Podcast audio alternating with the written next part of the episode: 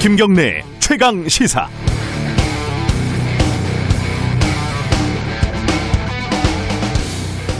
지난해 3월 무렵이었습니다. 그때 아직 좀 쌀쌀했던 상황이었고 서울구치소 앞에 야간 촬영을 갔었는데 코로나로 면회도 중단된 상태였고 밤이 워낙 좀 늦은 시각이어서 주차장에는 어, 말 그대로 개미 새끼 한 마리 없었습니다.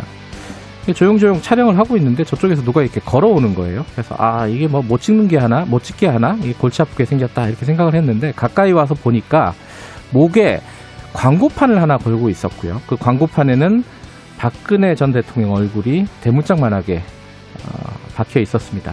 그리고 탄핵 무효, 즉각 석방 뭐 이런 게 적혀 있었고요. 나이는 아무리 적게 봐도 제 부모님 정도 한 70대 이상으로 보였습니다. 아무도 없는 야밤 주차장에서 백발의 노인이 혼자 박근혜 전 대통령 얼굴을 목에 걸고 끝없는 형벌을 받는 시지프스처럼 주차장을 뱅뱅 돌고 있었던 겁니다. 어떻게 보면 뭐 종교적인 엄숙함까지 느껴지는 광경이었습니다. 어, 제 박근혜 전 대통령에 대한 마지막 법적 판결이 나왔는데 저는 그 노인이 떠올랐습니다. 그분은 지금도 구치소 앞을 걷고 있지 않을까 그 무조건적인 맹목적인 애정 그리고 변하지 않는 신뢰 지치지 않는 투지 도대체 어디서 나오는 걸까? 어, 이런 정치인에 대한 광신적이고 종교적인 믿음과 사랑이 어, 우리 공동체를 어떻게 망가뜨릴 수 있는지 우리는 지켜보지 않았습니까? 그리고 지금도 비록 방향도 다르고 양상도 다르지만 본질은 유사할 수밖에 없는 정치적인 애정 행각들이 곳곳에서 진행이 되고 있습니다. 물론 감옥에 있는 정치인은 외롭지 않을 것 같긴 합니다. 하지만 이 팬덤 정치의 공적인 효용을 저는 찾기가 어렵습니다. 맹목적으로 사랑하고 싶다면 차라리 연예인 덕질을 하는 게 주위 사람들을 위해서 그리고 사회를 위해서 덜 위험하지 않을까 싶습니다. 1월 15일 금요일 김경래 최강 시사 시작합니다.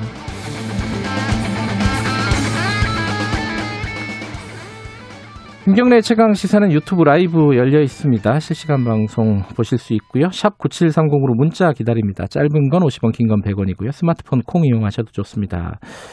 이번 주 다음 주는 어, 문자 참여하신 분들 추첨을 해서 10분에게 커피 쿠폰 보내드립니다. 많이들 참여해 주시고요.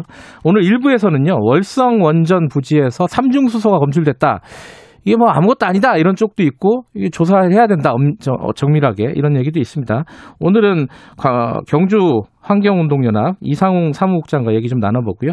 2부에서는 선거 얘기들 좀 해보겠습니다.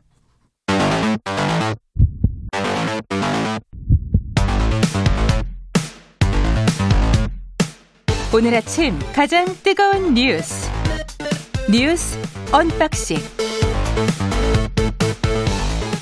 네, 김경래 최강 시사 듣고 계시고요. 자, 뉴스 unboxing 민동기 기자 나와 계십니다. 안녕하세요. 안녕하십니까.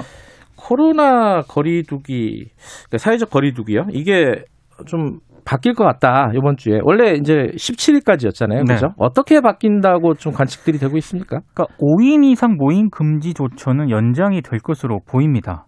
특히 이제 3차 유행을 억제하는 데 있어서 5인 이상 모임 금지 조처가 음. 효과적이었다는 게 방역 당국의 판단이거든요. 네. 다만 이 조치를 언제까지 연장할지에 대해서는 뭐 일주일 추가 연장을 하자 아니면 설 연휴 전까지 연장을 해야 된다. 음. 이런 다양한 의견이 제시되고 있다라고 하는데요.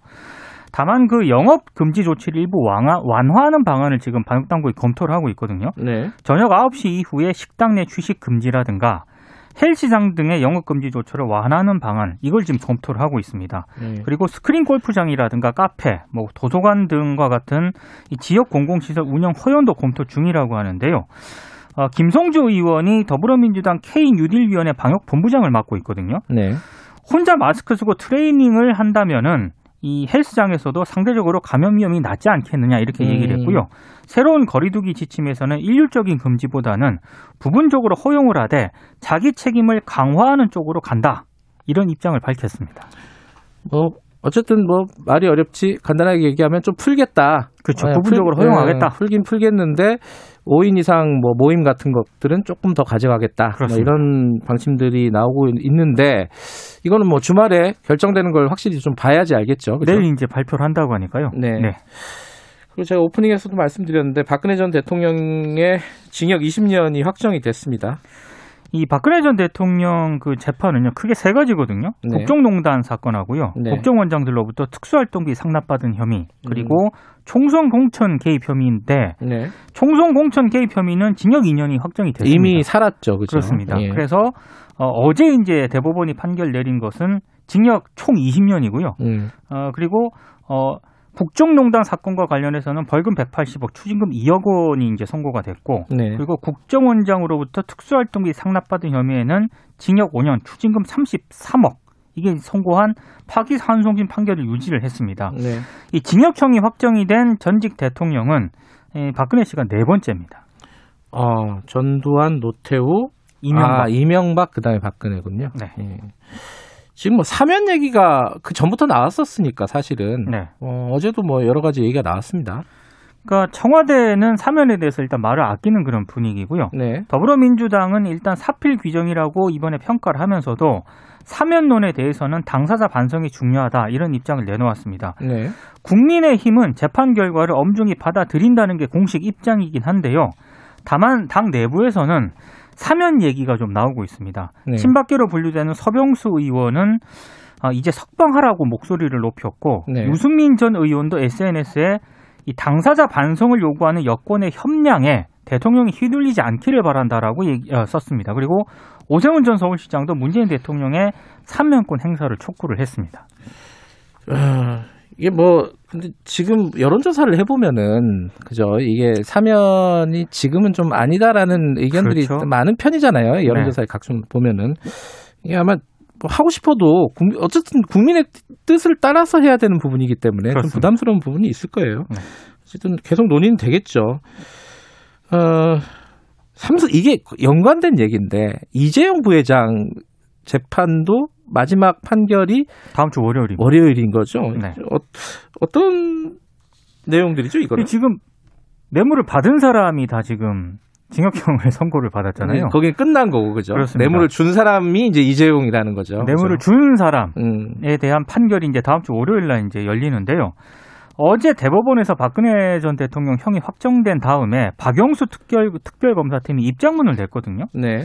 그러니까 뇌물 공여자에 대한 파기환송심도 역시 합당한 판결이 선고되길 기대한다라는 입장을 내놓았는데 네.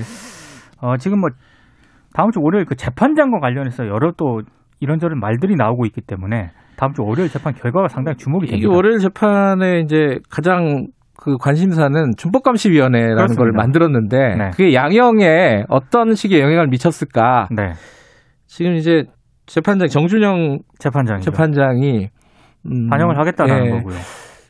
이재용 부회장을 봐주려고 하는 거 아니냐 한마디로 집행유예를 풀어주려고 하는 거 아니냐라는 그렇죠. 의심들이 있잖아요 지금 네. 그 부분이 어떻게 될지는 월요일에 봐야겠죠 고민이 많겠습니다 이번 주말에 근데 언론 보도만 보면 예 이재용 부회장은 벌써 이렇게 아무런 죄가 없는 것처럼 보도가 되고 있습니다. 그래요? 아 그건 무슨 말도 안 되는 소리예요 그러니까 이재용 부회장이 네. 구속이 되거나 이러면은 또 삼성이라든가 한국 경제가 음. 난리 난다는 식의 보도를 많이 하고 있더라고요.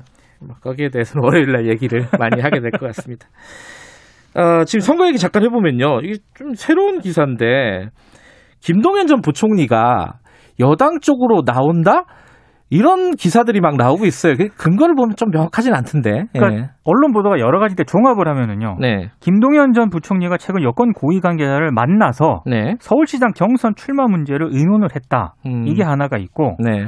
아, 전제 조건이 하나 있습니다. 박영선 장관이 만약에 불출마를 한다거나 뭐예요? 이거 조건 민주당- 뭐예요? 이것도? 민주당 내부에 만약 대안이 없다면 음. 아, 자기가 어, 나서겠다 이런 입장을 전달을 했다라는 건데요. 네. 근데 이 얘기는 뒤집어 해석을 하면은 대안이 있다면 자기는 안 나가겠다라는 그런 얘기도 되거든요. 음. 그래서 민주당이 지금 이 후보가 지금 우상호 의원밖에 없잖아요. 네.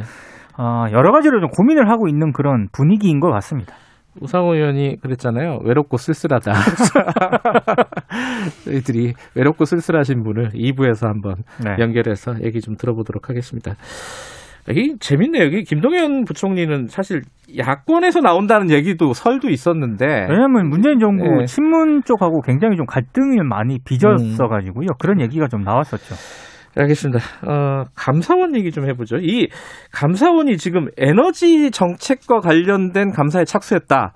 이게 또 좀 정치적인 거 아니냐 이런 뭐 비판도 있고 뭐 어떻게 지금 진행이 되고 있습니까? 그러니까 이게 서면 감사인데요. 네. 어, 2019년 6월 당시 미래통합당 정가균 의원 등이 청구한 공익 감사에 따른 겁니다. 음. 어, 원래 이게 그러니까 이 감사원이 뭘 들여다보고 있냐면은요. 네. 에너지 기본 계획이 2014년에 이제 수립이 됐거든요. 박근혜 네. 정부 때입니다.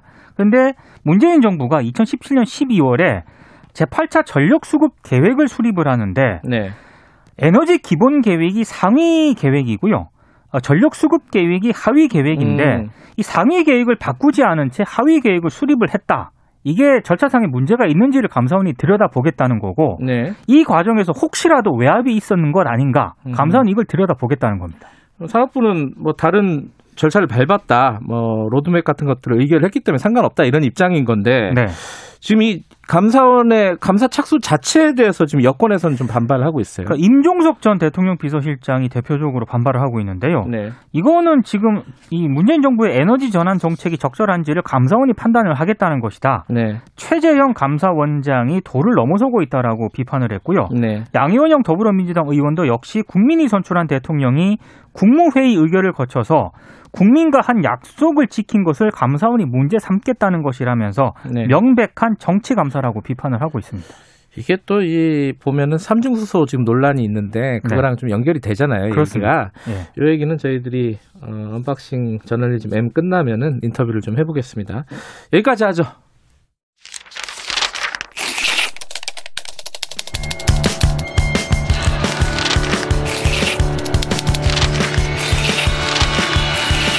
민동기의 저널리즘 M. 예, 저널리즘 M 오늘은 코로나 얘기를 갖고 오셨네요.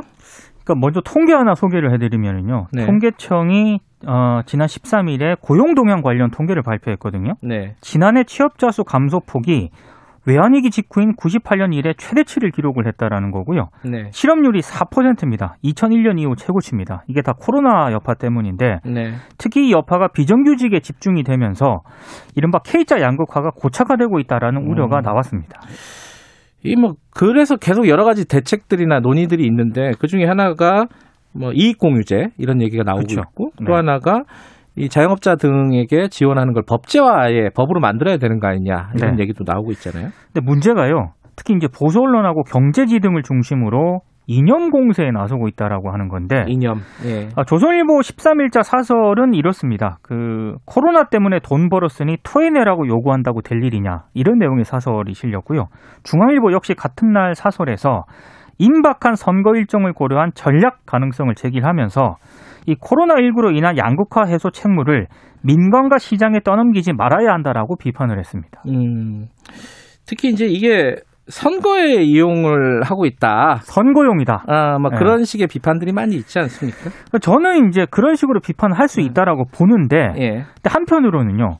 정당이 선거를 의식해서 어떤 정책을 제안하는 것 자체를 좀 문제라고 볼 수가 있는 건가?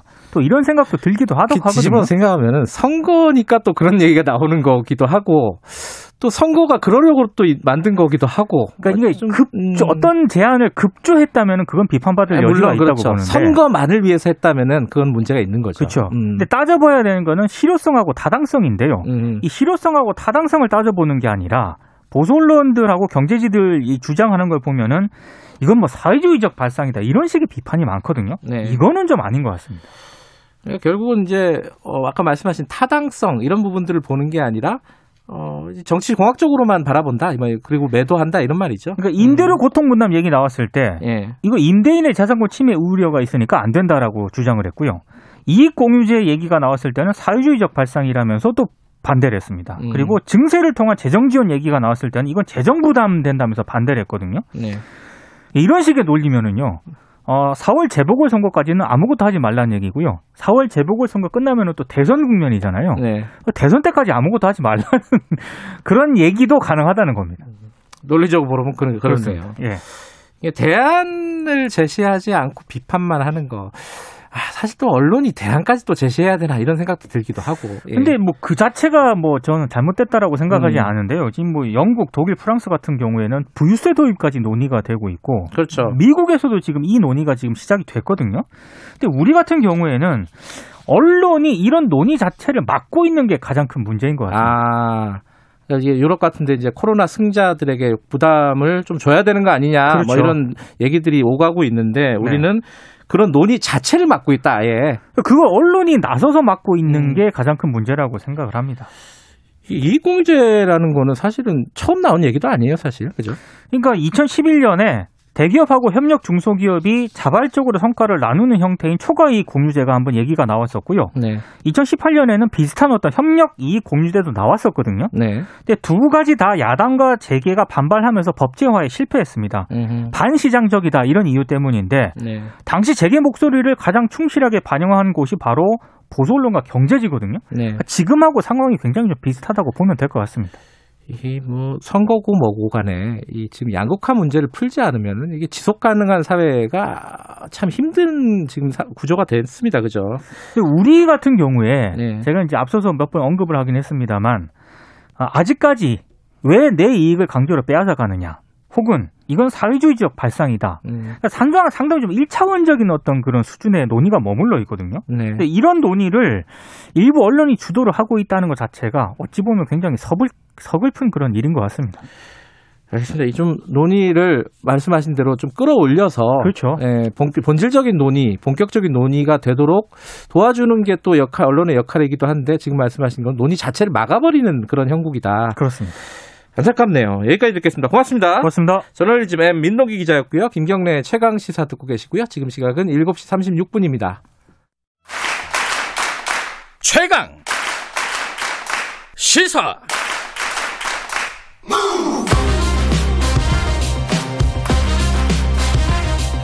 지금 여러분께서는 김경래 기자의 최강 시사를 듣고 계십니다.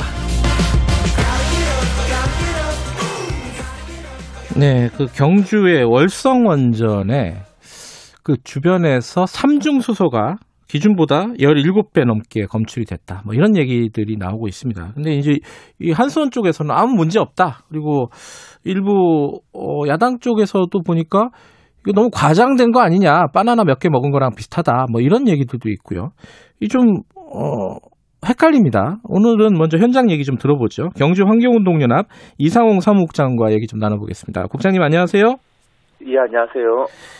아, 이게 좀 어려운 얘기라서요. 전문적인 분야라서. 어, 예. 기초적인 것부터 좀 여쭤보겠습니다. 이 삼중 수소라는 게 뭐예요? 어, 삼중 수소는 앞에 삼중을 빼고 나면 뒤에 수소가 남잖아요. 네. 일단 수소라고 생각하시면 됩니다. 네. 가장 흔한 기체죠. 우리가 마시는 물도 수소로 되어 있잖아요. 예. 수소 원자 두 개와 산소 원자가 만나서 물 분자가 되는데 네. 이러한 수소 중에 방사능을 띠는 수소를 삼중 수소라고 보시면 됩니다. 음. 그래서 보통 원자로 안에는 물이 가득 차 있거든요. 네. 그 안에는 우라늄이 핵분열 하면서 네. 이 물을 물 안에 들어 있는 수소를 삼중 수소로 변환시킵니다. 이렇게 변환된 수소에서는 방사능이 나오죠. 음흠. 이러한 물들을 우리가 마시게 되면은 우리도 방사능의 피폭이 됩니다. 음. 그러면 이 삼중수소의 피폭이 되면은 위험한 겁니까? 뭐 이게 잘 몰라서 여쭤보는 거예요. 뭐 어느 정도 피폭이 되느냐에 따라서 뭐 음. 다양할 수가 있는데요. 네. 그 일반적으로 피폭은 안 될수록 좋은 거죠. 예. 그래서 이제 피폭이 되면은 뭐 최악의 경우에는 뭐 암 같은 질병이 걸릴 수도 있고요. 네. 그 외에 이렇게 오염된 물들이 몸속에 들어오면은 뭐 네. 장기에 돌아다니고 세포들을 자꾸 이렇게 자극을 하기 때문에 네. 전반적으로 이렇게 몸이 피로해지고 건강이 악화되겠죠. 음. 지금 이제 그 원전 주변 배출수 이런 데서 이 방사능 물질이 17배, 이 삼중수소가 검출이 됐다는 거잖아요. 예, 예. 이게 그 기준보다 17배라 그러면 얼마나 많이 검출된 거예요? 그게 이제 감이 잘 안 와요. 어, 저 어떻게 설명을 드려야 될지는 잘 모르겠는데요. 예. 보통 이 방사능을 세는 단위를 우리가 베커렐이라고 부르고 있습니다. 예. 그래서 먼저 1베커렐은 1초에 방사능이 한 번 나오면은 1베커렐입니다. 음. 근데 지금 현재 그 진행장님께서 말씀하신 그 한 17배가 됐다라는 게 이제 월성 원전 3호기 네. 건물 안에 있는 배수로에서 71만 베크렐이 나왔거든요. 리터당 예. 1리터의 물 속에서 71만 베크렐이 나왔는데 네. 그러면 1초에 70 71만 개의 방사능이 나오고 있는 겁니다. 네. 근데 보통 이제 배출 기준 그 기준치를 말씀을 하셨는데 네. 원자로 건물 내에 방사능 기준치가 솔직히 없습니다. 아하. 없, 예, 없는데 우리가 이제 기준치를 이야기한 것은 보통 발전소에서 폐기물을 바다에 버릴 때 예. 그때 방류하는 기준치가 있습니다. 음. 보통 바닷물에 방류를 할 때 방사능량을 리터당 4만 베크렐 이하로 방류하게끔 되어 있습니다. 음. 네. 그 방류 기준치의 한 17배가 된다라고 우리가 차용해서 네. 사용을 한 것입니다. 예. 예. 근데 이게 지금 어 너무 과장됐다. 이 뭐 공포를 부추기는 거 아니냐. 이제 야당에서 그런 얘기를 하고 있습니다. 예컨대 이런 이런 정도의 수치는 뭐 바나나 6개, 뭐 멸치 1g 정도밖에 안 된다. 이거 어떻게 이해를 해야 돼요? 저는 그것이 괴담이다라고 생각을 합니다. 음. 보통 이제 저도 그 기사를 봤는데요. 네. 멸치 1g의 피폭량과 원전 주변 주민들의 1년 피폭량이 같다라는 그 보도가 나와 있더라고요. 예. 그래서 제가 이렇게 그 한번 통계를 찾아봤어요. 예. 멸치 소비량이 우리 국민들이 평균 1.4kg의 멸치를 한 해에 소비를 한답니다. 네. 그러면 우리 국민들이 일반적으로 멸치를 먹어서 피폭되는 양이 우리 월성원전 주변 주민들의 피폭량의 1,400배가 된다는 뜻이거든요. 음. 그러면은 멸치 같은 거는 먹으면 안 되죠. 음. 그래서 저는 이제 그런 그분들이 오히려 어민, 어민들에게 예. 사과를 해야 된다라고 생각을 하고요. 예. 보통 우리가 식품 속에 자연 방사능이 되게 미량이 들어 있습니다. 네. 들어 있는데 저희들이 이렇게 생물 진화 과정에서 예. 그러한 것들이 많이 이제 중화가 되어 있는 상황이고요. 음. 근데 이 삼중수소는 자연계에 미량이 있기는 있지만 거의 없습니다. 음. 거의 없다라고 보시면 되고 이러한 물질들이 우리 몸속에 들어왔을 때 어, 진화 과정에서 우리가 이러한 물질들을 제대로 인식하지 못합니다. 네. 어, 그래서 이제 많은 부분 영향을 끼치고요. 피해가 커지게 되는 것입니다. 자, 그러면은 문제는 예. 이 삼중수소가 이렇게 기준치보다 17배가 많이 검출됐다는 건 이유가 있을 거잖아요. 그러면 예. 그 어디서 샜다는 거 아니에요? 이게 뭐 왜냐면 그게 그게 가장 중요할 것 같습니다. 어디서 나왔다는 거죠, 이게? 어, 저희들도 그 점을 좀 중요하게 생각을 하고 있고요. 지금 네. 이제 한수원은 그 오염된 물은 바로 수거를 해서 폐기물 처리를 했기 때문에 아무런 문제가 없다라는 입장입니다. 네. 다만 이제 이 오염수가 어디서 발생했는지 정확하게 밝히지 못하고 있는 상황이고요. 음, 네. 근데 그 월성 3호기 배수로 맨홀에서 이것이 발견이 됐는데 네. 이 배수로를 쭉 따라 올라가면은 어, 월성 3호기 사용 후 해결료 저장조 아래에 있는 배수관하고 연결이 되어 있습니다. 네. 그래서 이제 한수원이 처음에는 이게 사용 후 해결료 저장조에서 흘러왔는가 싶어서 네. 그곳을 한 1년 정도 모니터링을 했는데 예. 어, 그곳에서 나오는 방사능량은 한 7,100베크렐 정도로 측정이 되어서 음흠. 71만 베크렐하고는 한 100배 정도 차이가 나잖아요. 예. 그래서 이제 그것이 아니다라는 것은 확인을 했는데 네. 그러면 이것이 어디서 왔는가라는 부분들은 정확하게 지금 안 밝혀지고 있는 상황입니다. 오, 정확하게 안 밝혀지면 그게 더 불안한 거잖아요. 어딘지를 모르는 거니까, 그죠? 예, 그래서 저희들이 어, 민간합동 조사위원회를 만들어서 광범위하게 조사가 필요하다라고 주장을 하고 있는 것이고요. 네. 어, 저희들이 예상하기로는 월성원전이 이제 오래된 것은 30년이 넘었고 전반적으로 20년이 다 넘었습니다. 네. 그런데 이제 이번 사건을 겪으면서 자료를 이렇게 면밀히 보다 보니까 월성원전 지하에 탱크들이 되게 많아요. 음흠. 콘크리트로 되어 있는 탱크들인데 이 탱크들에 이렇게 다 폐기물들이 저장이 되어 있거든요. 네. 사용 해결료도 그 중에 하나이고요. 네. 이제 전문가들이 다능원전 같은 경우에는 지하에 매설된 이런 탱크들이 기본적으로 스테인레스로 되어 있다라고 합니다. 네. 그 물이 새지가 않는데 이상하게 월성원전은 콘크리트로 되어 있다라고 음. 말씀들을 하시고 네. 이 콘크리트는 기본적으로 방수 기능이 없기 때문에 물을 잘 흡수한다. 네. 그래서 이제 한 2, 30년 지났기 때문에 물 오염 무, 오염수를 흡수를 해서 지하로 계속 배출할 수가 있다. 음. 그래서 이 지하 탱크들의 건정성을 어, 평가를 해봐야 한다. 그래서 이제 음. 되게 전방위적인 조사가 필요할 것 같습니다. 그런데 이러한 조사는 아마 지역적 차원에서는 힘들 것 같고요. 예. 어, 정부나 국회 차원에서 나서서 좀 면밀한 조사가 필요할 것 같습니다. 근데 이제 어쨌든 기준치보다 이상의 어떤 방사능 물질이 검출이 됐고, 근데 그게 어디서 나오는지 모른다 그러면은 전면적으로 조사를 하는 게 상식적일 텐데 예. 지금 한수원은 어디까지 조사를 하고 뭐 앞으로 방침이라든가 이런 건 뭐라고 하는가요? 어, 한수원이 어디까지 조사를 할지는 잘 모르겠고요. 저희들이 처음에 이 문제를 세상에 알리게 된 계기가 예. 한수원의 보고서였거든요. 네. 어, 한수원이 이제 작년 6월 달에 관련한 그 보고서를 뭐 규제기관들에 제출을 한 것 같고요. 네. 그걸 저희들이 이제 다른 경로를 통해서 입수하게 됐는데 네. 일단 그 보고서에는 전반적인 삼중수소 오염 상황들이 나와 있고요. 네. 그러니까 향후에 이제 어, 한수원들이 자체적으로 하는 여러 가지 조치들이 들어와 있던데 그 네. 조치에는 뭐 여러 가지 시설물들을 보수를 하겠다라는 내용들이 주된 내용이었고요. 네. 어 그리고 이제 어 이렇게 방출된 어이 삼중수소가 환경에 어떻게 영향을 미치고 주민들에게 어떻게 영향을 미치는지 그것을 평가하는 프로그램을 개발을 하겠다라고 되어 있었습니다. 음. 물론 이제 그런 평가 프로그램도 개발하고 시설도 보수를 해야 되겠지만 네. 그보다 우선하는 것은 어디에서 방, 이렇게 누출이 일어나고 하는지를 밝히는 게 더 중요할 것 같아요. 예. 그래서 이제 한수원 조사가 아니라 예. 한수원은 어떻게 보면은 사고를 친 범인일 수도 있잖아요. 음흠. 그래서 이제 별도의 수사기관이 들어가서 어, 조사를 할 필요가 있습니다. 어, 그럼 그 지금 현재로서는 한수원에서 자체적인 조사는 안 하고 있다는 겁니까?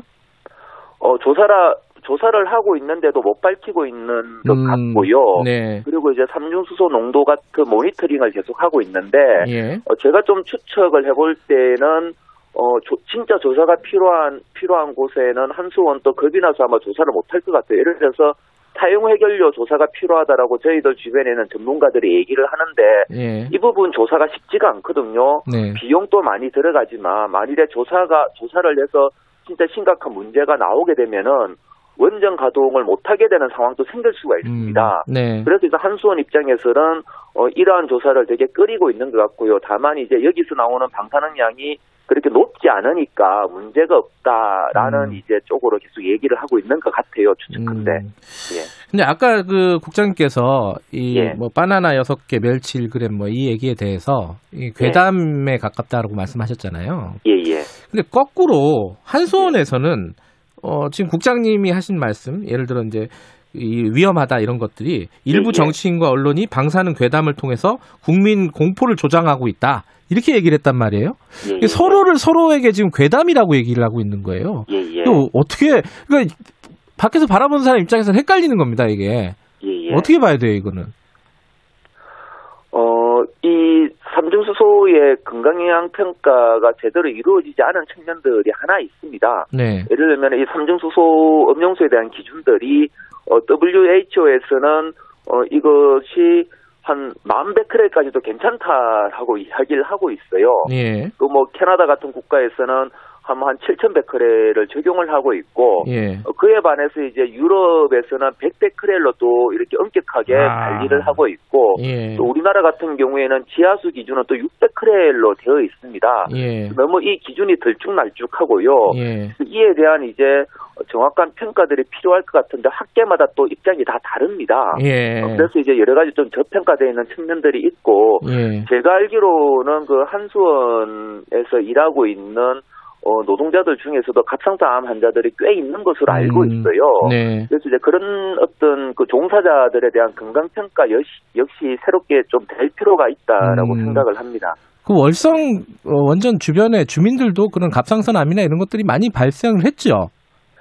지금 현재 그 전국에 있는 5개 원전 주변에 계시는 주민들이 예. 갑상선암 공동 소송을 하고 있는데요. 네. 이 소송에 참여하고 있는 그 갑상선암 환자 원고가 618명입니다. 예. 근데 실제로는 이거보다 한 두세 배 더 될 것 같아요. 왜냐하면 저희 같은 그 시민단체에서 피해자들을 모집을 했기 때문에 아무래도 그 시민단체에 대한 공신력이 원전 주변 마을에서는 많이 떨어집니다. 음. 한수원의 공신력이 훨씬 크고요. 공기업이다 보니까 그럼에도 불구하고 시민단체를 믿고 소송에 임해준 분들이 한 618명이고요. 예. 그리고 이제 정부에서 지난 한 20년간 서울대 의뢰를 해서 원전 주변 주민들의 건강 조사를 한 바가 있는데요. 예. 그 결과에 따르면 원전 주변 주민들의 갑상선암 발병률, 발- 발병률이 특히 여성의 경우에 한 2.5배 많은 것으로 이미 밝혀져 있습니다. 음. 그 이러한 이제 암의 원인이 한수원은 어, 원전의 원전 때문이 아니라라고 하지만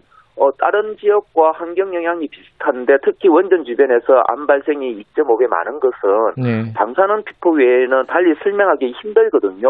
또한 네. 이제 갑상선암은 대표적인 방사능에 의해서 발생하는 암으로 지금 분류가 되고 있습니다. 네. 예, 예. 어쨌든 지금 지금 상황에서 가장 필요한 거는 한소원은 검증위원회 열어 가지고 어, 원인 규명을 하겠다는데 이걸 좀 넘어서서 어, 음. 민관 합동조사 이런 게 필요하다는 말씀이신 거죠? 예, 필요하고 뭐 범정부나 국제 차원의 조사가 필요할 것 같습니다. 예. 이게 결국은 노후 원전 얘기로 돌아가는 거잖아요. 예, 예. 그죠? 이게 우리 탈 원전 정책이 이거 이거는 어떻게 지금 진행이 되고 있습니까? 어, 문재인 대통령께서 이제 국민들과 약속을 하셨고, 꼬리 이루기 폐쇄할 때 이제 탈원전 국가로 가겠다라고 하셨는데, 그 네. 이후 얘기 너무 정치 쟁점화되고, 예. 또 야당에서 공격이 심하다 보니까 정책에 많이 후퇴되어 있는 것 같고 주춤주춤 하는 것 같아요. 네. 그래서 이제 저희들이 볼 때 되게 좀 안타깝고요. 네. 어, 유럽이나 이런 데 보면 되게 적극적으로 탈핵을 하잖아요. 독일 네. 같은 경우에는 아마 내년쯤 되면은 원전이 모두 다 없어지는 것으로 알고 있는데, 네. 어, 우리나라가 너무 늦는 것 같다라는 예. 생각이 들고 아마 선진국에서 어, 탈핵이 어느 정도 완수되고 나면은 이 탈핵조차도 하나의 무역 장벽이 될 수 있습니다. 알겠습니다. 예, 예, 예. 탈핵을 좀 속히 추진해야 된다는 입장이신 거네요. 그죠? 예, 예. 알겠습니다. 여기까지 들게요. 고맙습니다. 예, 고맙습니다. 이상훈 경주 환경운동 사- 사무국장님이었습니다. 1부 여기까지 하고요. 잠시 후 2부에서 뵙겠습니다. 8시에 돌아옵니다.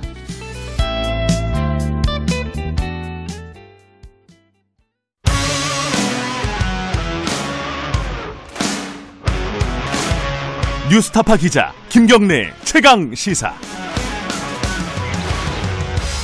김경래 최강 시사 2부 시작하겠습니다.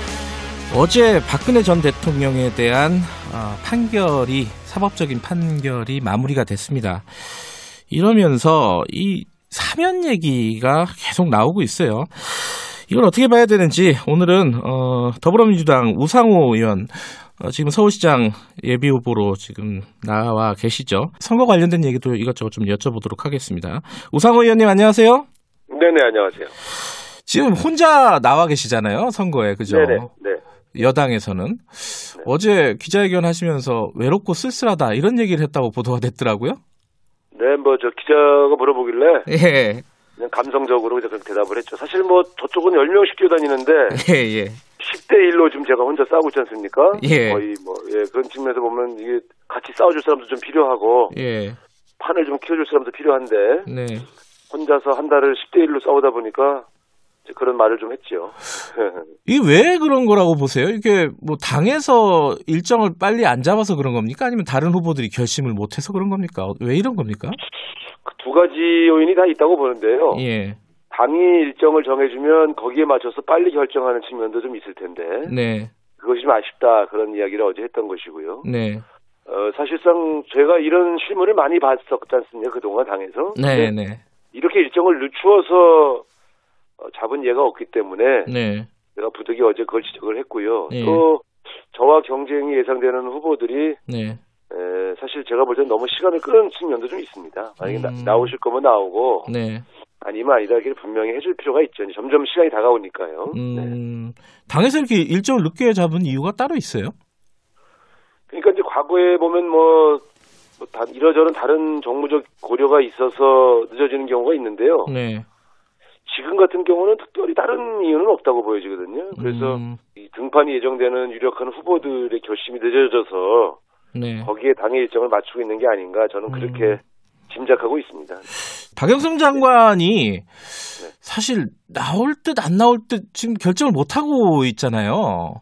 구체적으로 저와 거론되는 분에 대해서 구체적인 말씀을 더 드리는 것은 이해가 아니었어요. 이 정도로 그냥 그래. 받아주시죠. 네. 김동연 부총리 나온다는 거는 어떻게 된 거예요? 지금 구체적으로 어. 얘기가 오가는 겁니까? 아니면 그냥 설만 돌아다니는 겁니까? 근데 이제 보통 특정인의 거취에 관련된 이야기가 아무 근거 없이 이렇게 오래 나오지는 않으니까요. 음, 어, 이분께서 그 어떤 제안도 받고 고민도 한 것은 사실인 것 같습니다. 음, 다만 잘 아시는 것처럼 저희 당의 기반이 이렇게 튼튼하게 있는 분은 아니니까 네. 여러 가지를 좀 따져보고 고민을 하고 계셨던 게 아닌가 싶고요. 음, 아직 네. 최종 결정이 내려진 거라고는 보여지지가 않는데요. 그래요. 음, 등판 가능성 아직 남아 있다. 저는 그렇게 보고 있습니다. 알겠습니다. 자, 어제 박근혜 전 대통령 관련된 어, 사법적인 절차가 마무리가 됐습니다. 이 사실 이제 그 박근혜 대통령 탄핵부터 시작해갖고 우상호 의원께서 했던 역할이 있잖아요. 그죠? 네. 어, 주도적인 역할을 하셨고, 어, 어제 좀 소회가 남다르셨을 것 같아요. 어떤 생각이 드셨습니까? 글쎄 어떻게 보면 이제 전직 대통령이 감옥에 가거나 혹은 탄핵을 당한 일이 헌정사의 비극 아니겠습니까? 그렇죠. 그만큼 민주주의가 후퇴했고 권력이 오남용됐다는 것을 이제 재판정에서 인정한 것인데요. 네. 어, 어쨌든 좀 그 탄핵을 주도했던 원내대표 입장에서 보면 그 만감이 교차하죠. 네. 다시는 이런 비극이 없이 민주주의가 후퇴하는 일이 없이 이렇게 대한민국이 바로 서야 되겠다는 그런 음, 감회가 새로웠습니다. 사면 얘기 나오잖아요. 사실은 이 네네. 사면 얘기가 그 전부터 나온 거죠. 어제가 아니라. 너무 빠른 거다. 이런 지적도 있고, 뭐, 뭐 정치적인 어떤 통합, 어, 국민 통합을 위해서 빨리 결단해야 된다. 이런 얘기도 있고. 우상호 의원께서는 어떻게 보십니까? 이 부분.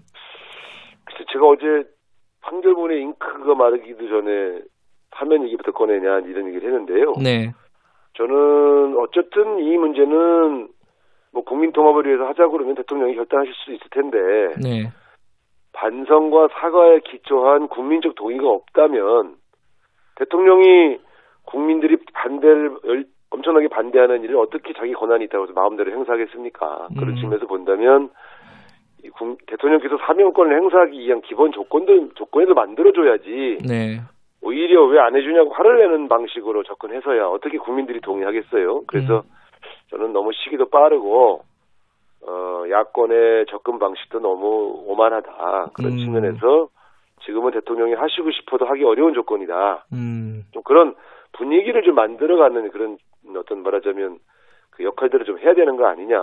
네. 그런 그런 이제 이야기를 한 것이 과거 전두환 노태우 두 양반 저 사면할 때 네. 김대중 대통령이 대통령 공약으로 내걸었었고요. 네. 김영삼 대통령과 김대중 당선자가 만나서 여야 지도자의 합의라는 형식을 취했고요. 음. 그렇게 해서 나온 전두환 그 사면 대상자가 김대중 대통령이 성공하길 바란다는 덕담을 했지 않습니까? 그러니까 음. one two three가 다 맞았기 때문에 가능했던 거거든요. 네. 근데 지금은 제가 볼 때 one two three 중에요. 네. 하나도 좀 준비가 돼 있거나 절차상 또 국민 동의라는 기본 정무적 조건 음. 그다음에 끝나고 나와서 국민 화합을 도와줄 박근혜 이명박 대통령의 준비 이런 게 잘 안 돼 있단 말이에요. 네. 그래서 말로는 통합을 위해서라고 하면서 통합을 위한 기본 전제 조건을 안 만들어주고 있는데 음. 대통령이 어떻게 사면권을 행사합니까? 그러니까 국민의 동의라든가 국민적인 네. 여론을 봐야 된다. 그거는 뭐 누구나 인정할 수 있는 부분인데 네. 이 반성과 사과 이 부분은 야당에서는 아니 사면에 조건을 붙이는 게 이게 타당한 거냐 이렇게 얘기하고 있잖아요. 아니죠. 그건 조건이라기보단 예. 국민적 동의를 만들기 위한 기본적인 음. 이저 태도를 보여라 이런 것이죠. 그러니까 그 반성과 사과를 뭐 우리가 받게 여권이 받겠다 이런 뜻이 아니지 않습니까? 국민에게 하라는 얘기인데 그래서 네. 국민들이 아, 저 사람들이 반성도 하면 좀 풀어줘도 되겠네. 뭐 이렇게 이렇게까지 수용성이 있을 때 정책이 펼쳐지는 거 아니겠어요? 그래서 저희는 우리 여당을 상대로 반성하고 사과하는 얘기가 아닙니다. 국민에게 하라는 얘기죠. 국민에게 반성과 사과하는 게 조건은 아니지만은 어떤 전제다 이런 말씀이시네요. 예, 그렇 아니, 아니 그러니까 어쨌든 그래서 그래서 국민들이 저 정도면 됐네 이렇게 말씀하실 수준은 돼야 되지 않겠습니까? 그래서 음, 음. 아니 저 솔직히 말씀드리면 우상호한테 사과하지 마세요. 국민들에게 국민들에게 죄송하다고 하면 국민들이 반성했나 보다 이제 풀어주자 이렇게 여론이 형성돼야 된다는 얘기죠. 뭐. 음. 예. 근데 이제 이 예컨대 같은 당의 이제 박용진 의원 같은 경우에는 언젠가는 건너야 할 강이다. 이 말은 지금부터 차근차근 좀 논의를 해야 되는 거 아니냐? 계속 이게 미루기만 할 필요가 있느냐? 뭐 이런 취지로도 읽히는데 어떻게 보세요? 아니, 아니 물론 저는 뭐 90세 80세 될 때까지 감옥에 있어야 된다 이렇게 생각하진 않지요. 음. 그런데 제가 말씀드리지 않습니까? 그렇다고 해서 이런 이야기를 1년 내내 하자 말자 논쟁을 해야 되겠습니까? 통합을 하자는 나라에서. 그러니까 저는 이제 이제는 이제 그 하자 말자는 얘기도 좀 중단해 놓고 네. 좀 그쪽에서 분위기를 좀 만들어 달라 이런 얘기죠. 네. 다음 주에 대통령 기자회견이 있잖아요. 네네. 이뭐 기자들이 아마 당연히 물어볼 겁니다. 근데 이제 네. 관측은 뭐 원론적인 답변밖에 뭐 할 얘기가 있겠냐? 뭐 이런 관측들도 있는데 우상호 의원은 어떤 답변이 나올 거라고 예상하세요? 저도 지금 상황에서는 언론적인 답변밖에 할 수 없다고 봅니다. 음. 자, 지금 뭐 여야 지도자끼리 회담이 예정된 것도 아니고요. 네. 또 저쪽에서 납득할 만한 어떤 국민을 설득하는 작업을 하고 있는 것도 아니고 네. 불수 대통령께서 물론 두 전직 대통령이 감옥에 있는 상황이 왜 신경이 안 쓰이시겠습니까? 마음이 아프시겠죠. 그런다 음. 그러나 이렇게 국민들을 거스르는 결정을 함부로 하기 어렵기 때문에 네. 원론적인 말씀을 하실 거로 예상됩니다. 아, 박근혜 전 대통령 탄핵 뭐 사상 초유의 일이고 어, 네. 이게 이제 사법 절차가 마무리됐으니까 이 이 전체적인 과정이 우리 역사나 정치에 어떤 교훈을 주는지 그 말씀 한, 한마디 듣고 다음 얘기로 넘어가죠. 뭐이 대한민국의 주인은 국민이고 네. 어떤 권력자라 하더라도 이렇게 이 권력을 잘못 운영하면 심판받을 수 있다고 하는 어떤 민주주의의 큰 교훈을 안겼지요. 음, 모든 국민은 법 앞에 평등한 것입니다. 네, 알겠습니다. 선거 얘기로 좀 가보죠. 네. 어, 부동산 공약이 가장 좀 뜨겁더라고요. 지금 야당 후보들도 경쟁적으로 부동산 관련된 공약을 내고 그리고 언뜻 보기에는 비슷비슷해요. 이게 뭐 공급 확대하겠다, 재건축 뭐 재개발 규제 풀겠다 이 부분에 대해서는 우상호 의원도 비슷하단 말이에요. 뭐 차이점이 아, 예. 뭐예요? 많이 다릅니다. 많이 달라요? 네. 뭐가 달라요? 예. 저는 공공주택 공급론자고요. 음, 지금 대한민국 서울의 부동산 정책의 목표는 투기 억제와 주거 안정 아니겠습니까? 네, 그러니까 투기 억제를 위해서는 규제라는 수단을 쓴 것이고요. 네, 주거 안정을 위해서는 공공주택 공급이라는 정책을 펴, 펴고 있는 것이죠. 네, 그동안의 정책이 민간주택 공급 정책 위주로 펼치면서 투기도 억제하지 못하고 공급도 제대로 하지 못했다. 이런 판단을 제가 갖고 있는 것인데요. 네, 어, 그런데 다른 그 야당 후보들은 어, 공공주택 공급론에 대해서는 일체의 반응이 없이 예, 어, 모든 규제와 이, 저, 이 재건축 재거, 재개발을 허용해서 민간 공급 분야를 확대하겠다. 이제 이렇게 공약을 하고 있습니다. 음, 근데 이것은 규제를 푼다는 것은 투기를 하라는 얘기고요. 네, 왜냐하면 투기를 억제하기 위한 규제들이니까. 네, 그 다음에 이제 민간 공급을 늘리겠다는 것은 이제 온통 공사판을 만들겠다 이런 이야기지 않습니까? 네, 굉장히 다른 거죠. 제가 민간 부문의 재건축을 부분적으로 완화하겠다는 것은 네, 공급 수단으로서의 재건축 허용이 아니라 음, 강남북 균형 발전 정책으로서의 그 재건축 허용 정 부분 허용 정책이거든요. 음, 그러니까 재건축을 한다고 해서 민간 분양의 수가 급격하게 늘어나지는 않습니다. 음, 음, 지금까지 지난 15년간 이명박 오세훈 시장이 그렇게 뉴타운이다 뭐다 해서 서울 전역을 공사판으로 만들었어도요. 예, 1년에 만 호 이상 공급한 적이 없어요. 그러니까 15년간 누적해서 보면 신 순중한 것이 12만 호 정도가 순중했거든요. 네, 재개발 재건축 그렇게 해서도요. 그래서 네. 저 양반들이 뭐 74만 호를 하겠다, 뭐 40만 호를 공급하겠다 그래서 제가 아니 도대체 어디에다 듣겠다는 거냐? 좀 구체적인 수치도 없이 뻥튀기 공약을 내놓네. 음, 이 일단 숫자 자체도 뻥튀기가 돼 있지만 이 민간 규제를 싹 풀겠다는 것은 투기를 억제하는 수단을 포기하겠다는 얘기인데 예. 어, 아마 저분들 주장대로 되면 아마 서울 집값 더 올 겁니다. 근데 좀 구체적으로요. 지금 우상호 네. 의원께서 낸 그 공약에도 재건축 네. 재개발 관련된 규제를 풀겠다는 거잖아요. 그게 부분적으로 부분적으로. 부분적으로 네. 그러면 이제 보통은 이제 재건축 재개발 뭐 이러면은 강남 쪽 얘기를 많이 하지 않습니까? 네, 거기가 네. 풀리면은 또 다시 투기 수요가 발생하고 거기가 들썩들썩하게 되고 이런 네. 문제점들을 얘기하는데 거기에 대한 우려는 어떻게 좀 불식시킬 수 있겠습니까? 제가 방금 말씀드렸지 않습니까? 저는 강남북 균형 발전 정책의 일환으로 강북 지역을 주로 풀겠다고 얘기한 거거든요. 아하, 그게 근데 다르다. 지금 저기 그 국민의힘 쪽의 야당 후보들은 강남 재건축을 풀겠다는 건데 예. 강남 재건축 같은 경우는 보통 현재도 시세가 20억에서 25억, 30억 형성돼 있고 네. 저걸 풀어서 고급 아파트를 지을 경우에 시세가 4, 50억까지 간다는 것은 삼척 동자 다 아는 얘기 아닙니까? 음. 그게 무슨 서민 주거 안정 정책입니다. 어느 서민이 50억씩 주고 강남에 재건축 아파트 들어갈 수 있겠어요? 음. 그러니까 거기서 아파트를 지으면 도대체 몇 채나 더 늘겠습니까? 제가 보면서 예. 어떻게 국민들이 저렇게 속이나 음. 그런 참 답답한 마음이 들었죠. 그러니까 우상호 의원께서 얘기하시는 재건축 재개발 규제 완화는 강남을 지금 목적으로 하는 게 아니다라는 말씀이시네요. 강남북 균형발전 정책의 일환으로 강북 지역의 일부 음. 낙후, 낙후된 네. 한 동네들 일부를 좀 도와드리겠다는 얘기죠. 예, 그런 측면에서 다르다. 그리고 부동산 정책 관련해 갖고 좀 지금 민감하게 얘기가 되고 있는 게 양도세 얘기예요. 지금 야당에서는 양도세를 좀 완화해야 된다는 거잖아요. 네. 그 민주당 입장은 좀 명확한 것 같습니다. 지금 그럴 그럴 시기가 아니다라는 건데 우상호 의원께서는 좀 같은 생각이십니까? 아니면 좀 다른 생각을 갖고 계십니까? 아니 이거는 뭐 지금 이제 투기 억제와 소위 말하면 다, 그 다, 다주 다주택 소유로 인하여 엄- 엄청난 이익을 실현할 가능성이 있는 다주택 다주택에 대한 규제 수단을 네. 지금 손을 보는 것은 시장에 아주 나쁜 신호를 줘서요. 음. 어, 매물도 안 나오고 어, 투기를 통해서 그동안 재테크했던 많은 분들이 거 봐라 시간 시간 지나니까 결국 후퇴하지 않냐 네. 그러면서 이 기존의 어떤 관성과 관행을 바꾸지 않을 가능성이 크죠. 그래서 음. 이 시- 그렇게 시장에 나쁜 신호를 주는 음. 어, 언제든지 정책이 또, 바, 또 바뀔 수 있다 이런 신호를 주는 것은 저는 옳지 않다고 봅니다. 물론 장기적으로는 그 보유세를 올리고 거래세를 낮추는 게 네. 맞습니다만 예. 에, 이것은 부동산 시장이 안정되고 투기가 네. 근절될 때까지는 저는 어렵다고 봅니다.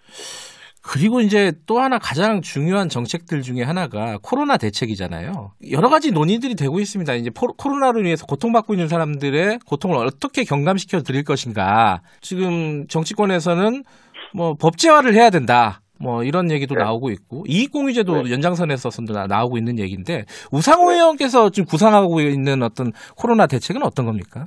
그러니까 우리가 이런 일이 생기면은 한번 냉철하게 우리 대한민국이 K 방역에서 세계적인 모범을 보였다는 자부심을 가지면서도 네, 무엇이 부족했는가를 냉철하게 봐야 되지 않겠습니까? 예, 딱 제가 볼 때는 한 세 가지 정도가 눈에 띄더라고요. 첫 번째는 아 공공의료기관과 공공의료 음. 인력이 부족하구나. 네, 그래서 지금 한정된 의료 인력이 지금 너무 고생하고 있어요. 지금 예. 거의 뭐 그 탈진한 상태까지 왔지 않습니까? 네, 그렇다면 여기서 배울 교훈은 인력을 양성하고 공급해야 되겠다. 음, 그래서 저는 공공의과대학을 서울시립대학에 설치하겠다 이런 공약을 내걸었고요. 네, 두 번째는 이번에 보니까 선별진료소 이런 쪽에서 일하시는 분들의 처우나 예, 조건이 너무 열악해서요. 네, 완전히 일방적 희생을 강요하고 있지 않습니까? 네. 그래서 아 이런 쪽에 인력을 보강하고 또 무슨 요양기관에서 막 갑자기 집단 감염이 발생하면 확진자가 생기면 막 몇백 명씩 확 늘는 거 예,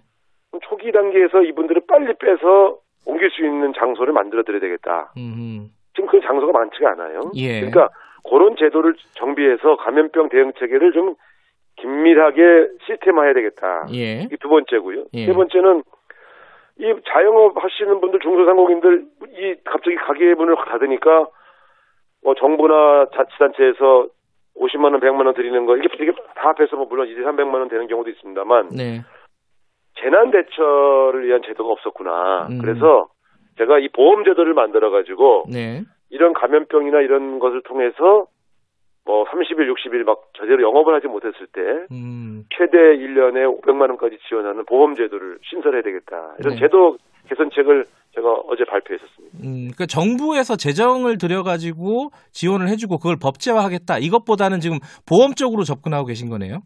그렇죠. 근데 음. 근데 가만 이 보험은 국가와 지방자치단체가 최소 50%에서 최대 90% 분담해 주는 거죠. 그러니까 아하. 자영업 하시는 분들이 1년에 한 30만 원만 내면 예, 예, 그런 재해가 왔을 때에 네, 연 500만 원까지 지, 지원할 수 있는 예, 예, 이런 이런 이런 보험 제도를 신설하고요. 예. 이게 이제 항상 재난과 위험을 대비하는 안정적인 대책이 필요하지 않겠습니까? 예. 그러고 나서도 너- 뭐 필요하다면 그때 그때 국가와 지방자치단체가 지원 기금을 줄 수는 있습니다만 에, 땜질식 혹은 뭐 뭐 이렇게 하는 것보다는 좀 제도를 상선하는 게 좋겠다 음, 그런 말씀을 드렸습니다. 그 4차 재난지원금 관련해서는 지금 네. 보편이냐 선별이냐 이 얘기가 뭐 좀 다시 나오고 있습니다. 이 와중에 이재명 지사가 경기도 자체적으로 좀 하겠다는 거예요. 여기에 대한 입장만 듣고 좀 마무리하죠. 재난지원금 4차 재난지원금 지급은 경제를 완전히 회생시키기 위한 마중물로서 필요합니다. 예. 그런데 지금 아직 환자 수가 막 500명 지금 450에서 550 사이를 지금 왔다 갔다 하고 있지 않습니까? 예. 그렇다면 잘못하면 이게 그냥 돈을 딱 들였는데 또 계속해서 영업을 하기 어려운 상황이 오면 예, 사실상 그 막대한 국가 예산을 집어넣고 예, 그 회생의 마중물로서의 기능을 하기 어려울 수가 있죠. 그래서 예. 저는 지금은 조금 이르다. 이르다. 지금 이미 3차 음. 재난지원금을 지급하고 있거든요. 네. 자영업에게. 그러니까 요거를 지급해서 위기에 조금이라도 도움이 되게 해드리되 4차 재난지원금은 코로나 위기가 음. 아, 이 정도면 완전히 잡혀간다고 싶을 때에 지급을 해서 네. 경제 회생에 마중물로 섰으면 좋겠다. 음. 그때 상황을 봐서 전체를 다 드려야 되는지 선별해서 드려야 되는지는 그때 당시에 어느 정도 투여해야 되는가를 판단하면 되지 네. 이걸 마치 선별을 주장하거나 보편을 주장하는 것이 무슨 진영 싸움인 것처럼 예. 그렇게 만드는 것은 저는 옳지 않다고 생각합니다. 왜냐하면 이건 긴급 지원금이기 때문에 그래요. 아니 그 저기 김정민 최고위원이나 좀 비판적이잖아요. 그 이재명 지사가 독자적으로 하는 거에 대해서 혼선이 있다. 어떻게 보세요? 물론 이제 그 정부와 협조해서 예. 기민하게 같이 가는 게 좋긴 합니다만 네. 뭐 지역마다 또 자기 특성이 있으니까 음. 지방자치라는 거는 지방자치단체장들이 조금 특색 있게 할 수 있는 그런 제어 자율성을 주는 거 아닙니까? 그러니까 예.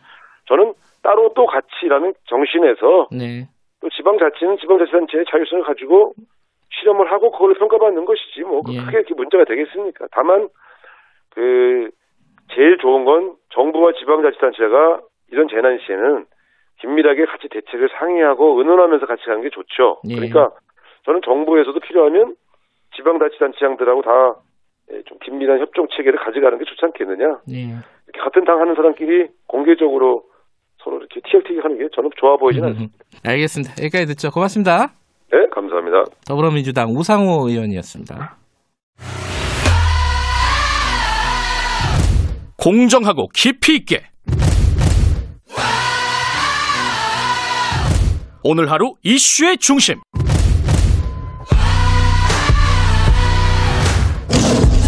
김경래의 최강 시사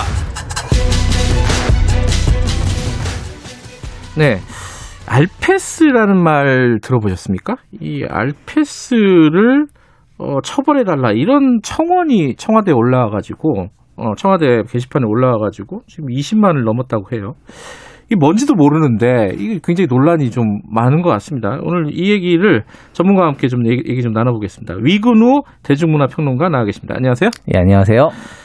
알페스 이게 뭔지부터 좀 알려주세요. 예, 개념 정리부터 해야 될 네. 것 같습니다. 네. 이제 이게 우리 알페스 알페스 하는데 이게 정확히는 영어 이제 RPS고 아, 예, real person slash의 약자거든요. 네. 근데 이제 이 개념을 좀 이해하기 위해서는 우선 이제 팬픽션, 네. 우리 흔히 팬픽이라고 하죠.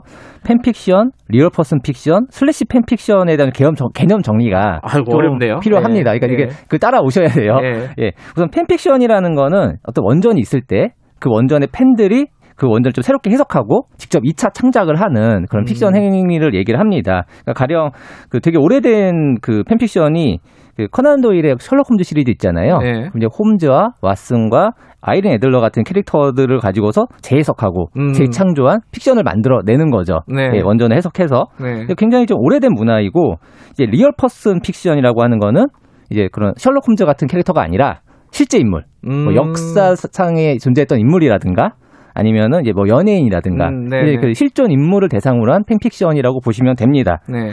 이제 slash 팬픽션은 이제 그런 예, 그 실존 인물이든 혹은 이제 그 가상 인물이든 그 남성 대 남성 캐릭터의 로맨스를 다루는 음. 팬픽션이거든요. 네. 그러니까 이제 이게 되게 유명한 게 스타트렉 팬픽션이 굉장히 오래 그 굉장히 그 긴 역사를 가지고 있는데 네. 스타트렉의 이제 주인공이었던 커크 그리고 스팍 두 남성 캐릭터를 데리고서 커크 음. slash 스팍 그 그런 이제 팬픽션을 음. 만들어 로맨스 팬픽션을 만들어냈던 거에서 이제 slash 팬픽션이라고 하는 그런 갈래가 만들어졌습니다. 음. 그러니까, 그러니까 real person slash라고 하는 건 지금 앞서 말씀드렸었던 것들 이제 개념을 종합하면 되겠죠. 네. 실존 인물 중에서 남성들을 네. 로맨스적인 관계로 해석하고 음, 음. 어, 창작해낸 그런 픽션을 만, 그 픽션 활동이라고 보시면 되는데 다만 한국에서는 좀 이제 좀 성별 관계 없이 그리고 좀 로맨스 외에도 약간 좀 애틋한 관계까지 음. 그런 엮어내는 것들을 이제 좀 알페스로 통칭을 하긴 합니다만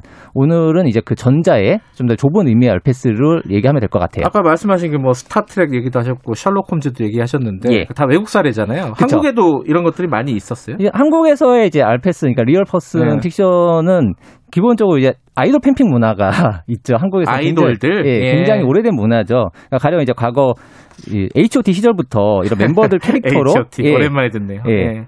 토니 씨, 장우혁 씨를 엮어서 이제 톤혁 팬픽 같은 게 굉장히 그. 중요한 예. 팬덤 문화를 형성했었거든요. 예. 그 굉장히 히트했었던 드라마죠. 응답하라 예. 1997, 응칠이라고 불리는 드라마에서 주인공이 H.O.T 팬이었는데 맞아요. 이 예. 주인공이 수업 시간에 몰래 톤혁, 토니혁, 토니 장우혁 그 음. 팬픽을 쓰다가 선생님한테 들키는 장면이 나오기도 아. 했었고요. 예. 그 이제 그 SNL 코리아라는 그 코미디 예. 프로그램에서 실제로 토니 씨랑 장우혁 씨 두 사람이 출연을 해서 예. 그 팬픽에서의 그 토니혁 커플 분위기를 직접 패러디를 하기도 음. 했었습니다. 그러니까 음. 요즘 이제 마치 알페스를 되게 뭔가 음지에 있었던 음. 그런 이제 여성들의 음란한 문화처럼 이야기를 하지만은 아이돌 팬픽 문화라고 하는 거는 지금까지 K-팝 아이돌을 소비하고 해석하는 굉장히 중요한 문화 중에 하나였고 심지어 이제 당사자인 아이돌과 기획사들도 음. 어느 정도 공인하고 공생해온 문화라고 볼 수 있습니다. 그 지금 청와대 청원 올라오고 막 논란이 되고 이건 왜 그런 거예요? 그러면? 이제 손신바라는 래퍼가 있는데 이제 네. 본인을 대상으로 한 알패스를 발견했다고 해요. 이제 그거에 음. 대해서 이제 약간 공론화를 했고 이제 그 다음 날 이제 그 알패스 이용자를 처벌해 달라는 국민청원이 지난 11일에 음. 올라왔었거든요. 그리고 네. 그게 3일 만에 그 답변 기준인 20만 명을 돌파를 했습니다. 네. 그리고 이제 이렇게 이제 이슈가 되면서 이제 또 국민의힘 하태경 의원이 이 알패스에 대해서 예. 제2의 엠번방 사태다라면서 이제 처벌법을 발의하겠다라고 이야기를 한 상태입니다. 아, 제2의 엠번방 사태다. 예. 어, 그게 맞는지는 한번 좀 따져볼 일이겠지만은 어쨌든 지금 이 남성 아이돌들을 좀 성적으로 착취하는 그런 컨텐츠다. 뭐 이런 얘기 아니에요. 여기서 지금 하고 있는 예, 얘기. 그렇게 말을 하고 있습니다. 그러니까 그 네. 아까 말씀드린 청와대 청원 같은 경우 뭐라고 음. 얘기를 하냐면은 미성년 남자 아이돌을 성적 놀이개로 삼는 알패스 이용자를 처벌해 주세요라고 제목을 달았어요. 네. 근데 저는 이게 좀 두 가지 면에서 좀 그게 좀 이해가 안 되는데 예. 성적 놀이개라는 말부터 좀 이제 그 제목만 보면은 네. 이 알패스를 잘 모르는 분들은 네. 마치 이제 뭐 유성년 아이돌들을 뭐 술자리에 불러서 옷을 음. 벗기고 뭐 음담 패설에서 하는 것처럼 생각할 수 있을 것 같아요. 사실 그런 게 아니라는 걸 말씀드렸고요. 그리고 이제 알패스 이용자라는 말 자체가 좀 팬픽션 개념을 좀 잘 이해를 못한 것 같아요. 말씀드렸듯이 음. 팬픽션이라는 거는 그 창- 창작 활동에 가까운 거지 무슨 뭐 엠번방 사태처럼 어떤 한 공간에 모여서 그런 착취물을 공유하고 음. 소비하는 문화는 아니거든요. 그러니까 사실 그 알패스라는 것에 대해서 우리가 어느 정도 비판적 입장을 취할 것이냐와 별개로 음. 해당 청원은 좀 알패스에 대해서 좀 잘 모르고 올린 청원이 아닌가라는 생각을 합니다. 근데 말씀하신 그 알패스는 좀 약간 넓은 개념인데 여기서 이제 청원 들어가고 막 이런 내용들은 보면은 약간 좀 어, 성적인 모욕감을 당사자한테 줄 수 있는 그런 것들도 있긴 있다는 거 아니에요? 이제, 이제 하드코어한 것들이 있다라는 거죠. 어. 하드코어한 게 있고 분명히 거기에 대해서 그 뭐, 가령 포르노 수준의 그런 예. 묘사 같은 것들은 분명히 당사자에게 예. 성적 모욕감을 줄 수 있죠. 예. 그리고 저는 뭐 남성 대상 알패스는 무해하다, 뭐 남성은 성적 모욕감을 느낄 수 없다라고 말을 할 수는 안 된다고 생각을 해요. 네. 논의를 굉장히 막을, 막을 뿐이죠. 예. 근데 그에 비해서 이제 그 이런 알패스 비판이 좀 누적된 한국 팬덤 문화에서 윤리적으로 좀 점검하고 개선할 것이 있는지 뭐 이런 것에 대한 논의로 지- 진행된다면은 네. 굉장히 좋을 텐데 문제는 지금 그런 방향으로 가고 있지 않다는 거죠. 그러니까 일부 문제는 있다 하더라도 아까 말씀하신 하태경 의원이 제2의 엠번방이다 이런 식으로 얘기하는 거는 좀 과장됐다 이런 말씀이신 거죠? 과장도 과장이고 예. 예. 어쨌든 본질을 되게 흐리는 문제라고 음. 생각을 합니다. 이제 실제 미성년 여성들을 대상으로 성착취 영상물 만들고 공유하던 범죄랑 네. 이제 뭐 자기가 좋아하는 아이돌 중 뭐 누구랑 누구랑 사귀는 걸 상상하고 글로 쓰는 거를 동일한 범주에 놓을 수는 없잖아요. 예, 그러니까는 저 엠번방이라고 하는 건 너무 이제 극단적인 비유라고 생각을 하고 네. 그 외에도 이제 지금 이제 남성 그 남쪽 커뮤니티에서 네. 이 얘기를 하는 것들이 이제 굉장히 좀 말하자면 남성 아이돌 데리고 성적 대상화를 하는 거 아니냐라는 음. 비판들을 합니다. 네. 근데 그게 어떻게 보면은 그동안 여성 아이돌에 대해서 남성들이 이런 식으로 성적 대상을 했었던 문제들을 제기한 것에 대한 일종의 좀 반박 개념으로 활용하는 게 있거든요. 너네도 음. 했잖아. 음. 가 되는 거죠. 네. 근데 이것을 우선은 그 여성 아이돌들은 네. 이제 훨씬 더 차별적인 것들을 받고 있다라는 얘기를 좀 해야 될 것 같고요. 왜냐하면은 음. 이제 여성 아이돌들은 실제로 의상 노출도 강요받고 토크쇼에서 애교도 음. 강요받고 뭐 팬사인회에서 불법 촬영이 진행되기도 하거든요. 예. 예. 그, 그런 아, 알겠습니다. 이 오늘 뭐 거죠. 시간이 좀 길지 않아가지고 예. 여기까지 들어야겠는데 어쨌든 이 지금 논의는 좀 본질에서 좀 벗어나 있다는 말씀이신 거고 그죠? 예, 저는 좀 예. 허수아비 때리기에 가깝지 않나 음. 싶습니다. 알겠습니다. 오늘 여기까지 듣죠. 고맙습니다. 예, 감사합니다. 위근우 대중문화평론가였습니다. 2부 여기까지 하고요. 잠시 후 3부에서 뵙겠습니다. 일부 지역국에서는 해당 지역 방송 보내드립니다.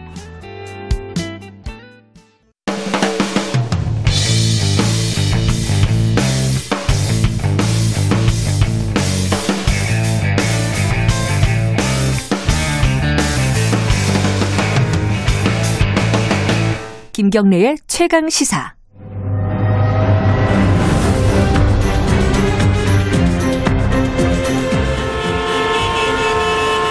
GPS가 연결되었습니다.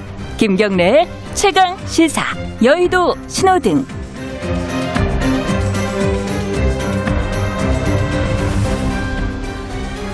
한 주간에 화제가 됐던 인물을 집중 탐구해보는 시간입니다. 주간 인물 토크쇼 여의도 신호등 오늘도 두 분 자리하셨습니다. 김태현 변호사님 안녕하세요. 어, 안녕하세요. 그리고 현근택 변호사님 안녕하세요. 네, 안녕하세요. 황근택입니다. 아, 사실 이제 선거철이 막 다가오고 아마 1년 내내 그렇겠죠. 뭐 어, 대선도 있으니까. 아이템 폭발입니다, 우리는. 그러니까 이게 누구를 뽑을까 이 고민하는 게 더 클 것 같아요. 사람이 없어서가 아니라 그죠? 왜냐면은 서울시장 이제 판이잖아요. 서울, 부산, 4월까지. 그거 끝나면은 양당의 대선 후보 경선이잖아요. 그죠? 소규모 정계 개편과 대선 후보 경선. 그 다음에 이제 본선이니까 뭐. 할 일이 많죠. 네, 너무 이제 큰 인물들만 갖고 오시는 것 같아요. 이 경향을 보니까 그죠? 음. 아, 그래도 저희가 가져오는 분들이 훌륭, 저, 큰 인물들이, 그 인기 많으신 분들, 거물들. 네, 근데 저희가 더 이상 추장관 안 하잖아요, 이제. 아, 거물이 아니라는 겁니다. 아니, 불러가실 건데, 뭐, 이제 뭘. 어, 아, 나오시나? 서울시장? 나오세요? 모르죠? 왜? 네? 네? 아는 것 같은데. 네? 알겠습니다. 현근택 변호사님은 안철수 대표를 가지고 왔는데 이 색깔이 무슨 불이죠? 파란불 했습니다. 아, 왜 파란불이냐 할 것 같은데요. 그러니까요. 어, 결국은 아마 정치인의 가장 큰 거는 관심을 받는 거예요. 아, 네, 그런 측면에서? 뭐, 그렇죠. 음. 그러니까 지금 뭐 모든 언론이며 지금 선거판 중심이 특히 야권 선거판은 안철수 대표 중심으로 돌아가고 있어요. 어찌됐든지 간에. 음, 그렇게 본다 그러면 당연히 많은 주목을 받고 있기 때문에. 파란불이다 그런 의미에서 동의하십니까? 아, 저 동의하죠. 아 그래요? 네, 파란불이죠. 오. 왜냐면은 보면 이제 국, 국민의힘의 이제 유력 후보 중에 한 사람 오세훈 시장, 음. 전 오세훈 전 시장이죠. 네. 오세훈 전 시장의 그 출마 선언 같지 않은 출마 선언을 듣고 느끼는 거는 하나 안철수가 세구나. 아. 왜냐면은 본인의 출마를 여부를 안철수 국민의당 대표의 국민의 입당을 조건으로 걸었잖아요. 그럼 거기가 주고 자기는 종이라는 거거든요. 스스로 본인의 출마 선언함에 있어서 안철수 대표의 저, 저 거치 결정이지만 거기다 나는 따르겠다는 거잖아요. 네. 그러면 일반 유권자 입장에서 뭐 안철수 대표가 세네 이거 하나. 그 다음에 저기 누구야 저 나경원 원내대표는 뭐 그거를 봐서 그런지 안철수 출마 선언할 때 크게 안철수라는 이름을 언급하진 않았어요. 근데 이제 방송 인터뷰 보면 자꾸 저 안철수 대표에 대한 거 묻- 물으니까 아 왜 자꾸 안철수 대표 건 묻냐고. 그 저예요. 그죠? 그러니까 아니, 많이 안 물어봤어요. 한 세번 물어봤나? 어, 세 번이면 많이 아, 물어봤네요. 아니, 이게 딴. 얘기 하다가 네. 이렇게 저, 자꾸 답을 피하시길래 이렇게 네. 한세 번 물어봤는데 음. 어, 그, 그러니까 그것도 음. 그게 이제 그 이제 그 싱크가 마- 저 많이 돌아다니잖아요. 네. 방송에서도 네. 자꾸 이제 재생되고 그런 거 아니겠습니까? 그러면 거기서도 안철수 대표가 세네. 그다음에 음. 지금 국민의힘에서 나오는 뭐 여러 가지 어제 보니까 뭐 안잘잘 뭐 이런 얘기도 하던데 세- 예전에 안철수 대표와 같이 했던 분들이 음. 안철수 대표를 소위 말해 디스하는 내용들. 근데 그런 내용들이 다 이미 나왔던 얘기거든요. 새로운 게 아니고. 그렇죠. 나왔던 얘기가 지금 도 동호 반복되는 거예요. 그러면 또 일반 유권자들 입장에서 보면 진짜 안철수가 그런 사람이었어? 이게 세겠냐? 이게 흐름이 크겠냐? 아니면 오 세긴 센가 보네. 국민의힘에서 자꾸 저렇게 디스하는 거면 이러지. 알겠습니다. 좀 안철수 대표 지금 파란 불인 거 맞죠? 안철수 대표가 어, 아직 죽지 않았다 이런 걸 보여주는 건데 네. 그, 그 뭘까요 힘이? 결국은요 지지율이죠. 지지율? 이 음. 앞선다는 게 가장 큰 힘이에요. 그러니까 안철수 대표가 뭔가를 주도해 갈 때 보면 지지율이 높을 때, 음. 그러니까 안철수 대표가 어, 한 네 번 정도 나왔잖아요. 우리 당이랑 대선, 서울시장 대선 네. 했었고. 그때는 어쨌든 단일화를 뭐 아름다운 단일화지 어떨지 모르지만 하긴 했어요. 네.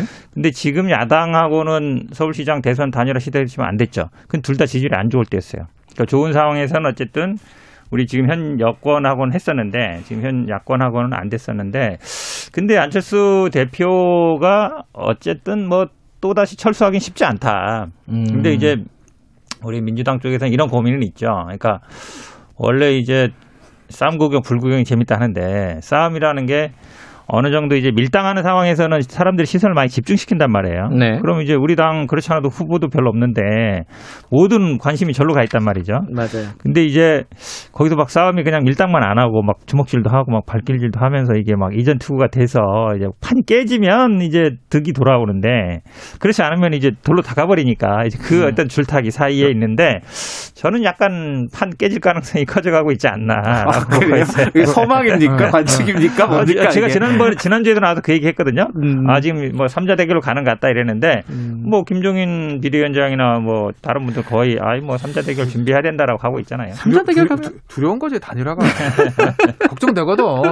단일화면 삼자 대결 가면은 네. 어렵죠. 어렵죠. 그죠? 그러니까 어렵죠. 그러니까 예를 들면 음. 이런 거 아주 산술적으로 하면 네. 산수 정치는 산수가 아니지만 산수로만 보면 어, 불가능한 건 아니지. 왜냐면은 지금 예를 들어서 대통령의 지지도가 40% 안쪽이잖아요. 네. 그 다음에 여당의 그 유력 후보인 이낙연 지사 대표하고 이재명 지사 지지율 합쳐다 40% 정도라고요. 계속 네. 두 사람이 이제 오- 오르거나 서로 주고받고는 하지만 하- 두 사람의 합을 합치면은 그러면 지금 여권의 저 지지도가 40%를 묶어놓는다 치면 40% 음. 안쪽으로 그러면 나머지 60이잖아요. 음. 그걸 가지고 안철수 대표 20% 안쪽으로 묶고 네. 나머지 다 가지고 이기는 거지. 근데 이게 산수니까. 근데 정치는 산수가 아니잖아요. 음. 그러니까 삼자 구도면 불가능한 건 아니지만 산술적으로는 굉장히 어렵죠. 현실적으로는. 음. 그건 맞는 거고. 근데 이- 저 김종인 대표가 그렇게 하는 거는 비대위원장이 제가 위원장으로 그렇게 하죠. 음. 왜냐면 지금은 국민의 힘이 힘을 키워서 그래서 안철수 대표가 단일화해서 지금 맞서야 되는 건데 지금 아까 제가 말씀드린 대로 오세훈 저- 전 시장도 안, 안철수 이 사람도 안철수 저 사람도 안철수 안철수 안철수만 거리면 코끼리 생각하지 말랬다고 안철수 대표의 위상만 높아지는 거거든요. 그러니까 김종인 위원장이 노련하잖아요.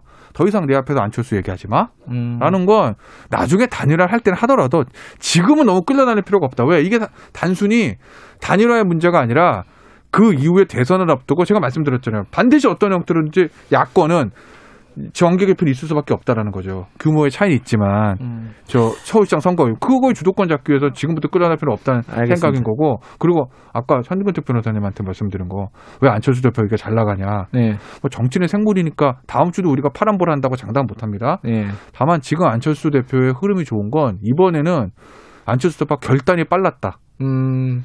그 초기에 출마 선언을 만약에 오세훈 전 시장이 뭐 그런 식으로 치고 나갔으면 얘기는 바뀌었을 수도 있어요. 음흠. 오히려 안철수 대표의 발이 묶였을 수도 있는데 국민의힘의 저 내부에 있는 나- 유력한 후보들이 서로 눈치 보는 틈을 타가지고 안철수 대표의 기습이 아주 그런 현재까지 잘 먹히고 짧게 있다. 말씀드리면 네. 사실은 이제 안철수 대표가 항상 어느 포지션에 있었냐면 여당도 싫고 야당도 싫고 중립지대인데 근데 좀 정치를 싫어하는 사람들 그 틈에 있었거든요. 근데 그 타임을 잘 잡았어요. 음흠. 여권의 지지율이 떨어지는 상황인데 그렇다고 해서 지금 야당 지지하기도 좀 애매하고 그런 사람이 점점점 늘어나는 상황에 딱 치고 간 거죠. 음흠. 그, 그 포지션을 잘 잡았는데 그 근데 그 중립지대 정치를 혐오하는 층이라는 게 점점 점점 선거 가까워질수록 양쪽에서 좀 음, 양쪽으로 어쨌든 벌어지게 돼 있거든요. 그러면 네. 그 중간 지대는 좀 사라져요. 그걸 얼마나 지킬 수 있느냐. 제가 보기엔 그게 제일 관건인가.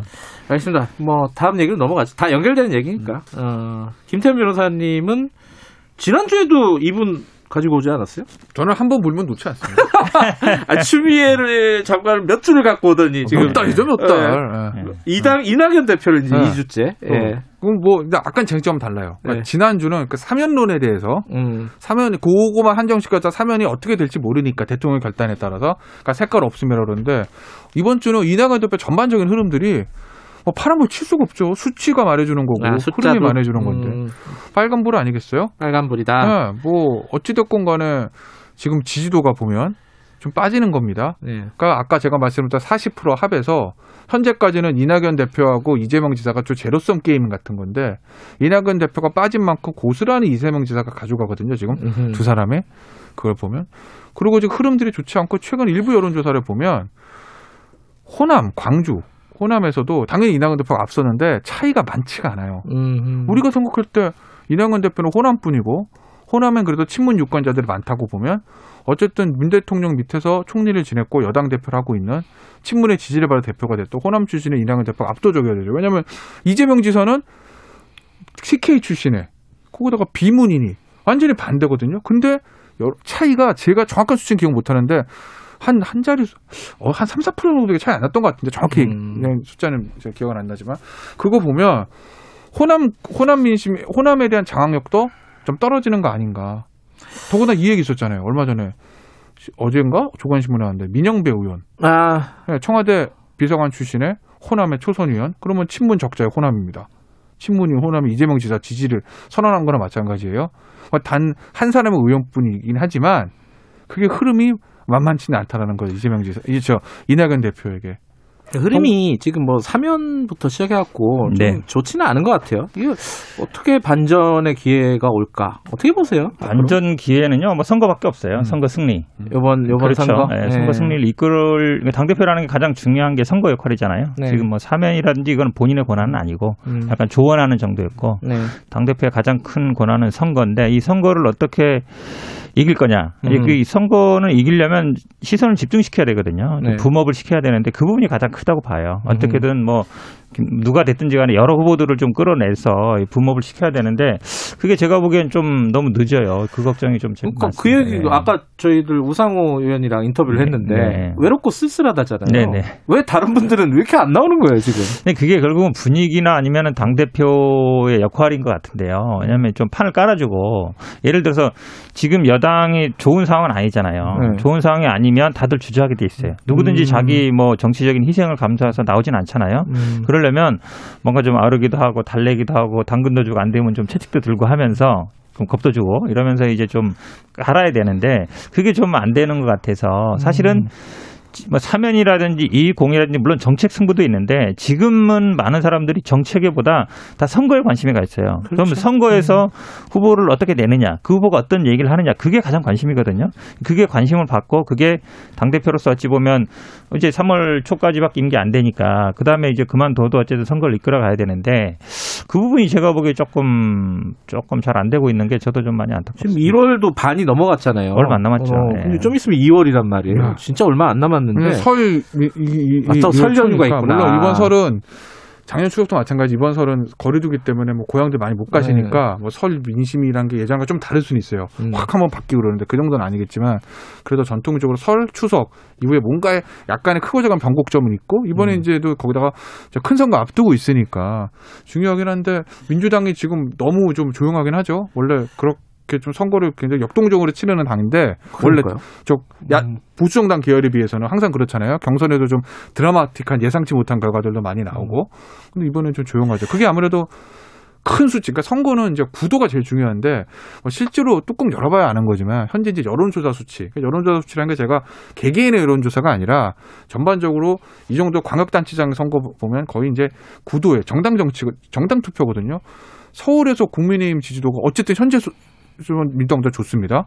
그리고 야권 시장론이 여권 시장론보다 더 높아요. 그렇죠. 그 얘기는 누가 나와도 웬만하면 이번에 야권 찍을래라는 게 더 높다는 거예요. 현재 시점에서는. 음. 그러니까 구도가 안 좋죠. 민주당에게는. 그러니 아마 좀 더 여러 가지 좀 발이 좀 묶여 그러니까 사람? 얘기를 예. 하면은 지금 박영선 장관이 계속 미루고 있잖아요. 어, 안 나간다 나간다 말이 이제 명확하지가 않고 뭐 박주민 의원도 딱 잘라서 얘기는 안 하고 있고 근데 나오는 사람들 얘기는 뭐 김동연 전 부총리 임종석 의원도 뭐 나오고 정세균 총리 얘기도 나오고 막 이건 막 다 설인데 뭐 이게 설은 많은데 아무도 안 나온다는 거 이게 어떻게 앞으로 어떻게 예측이 되세요?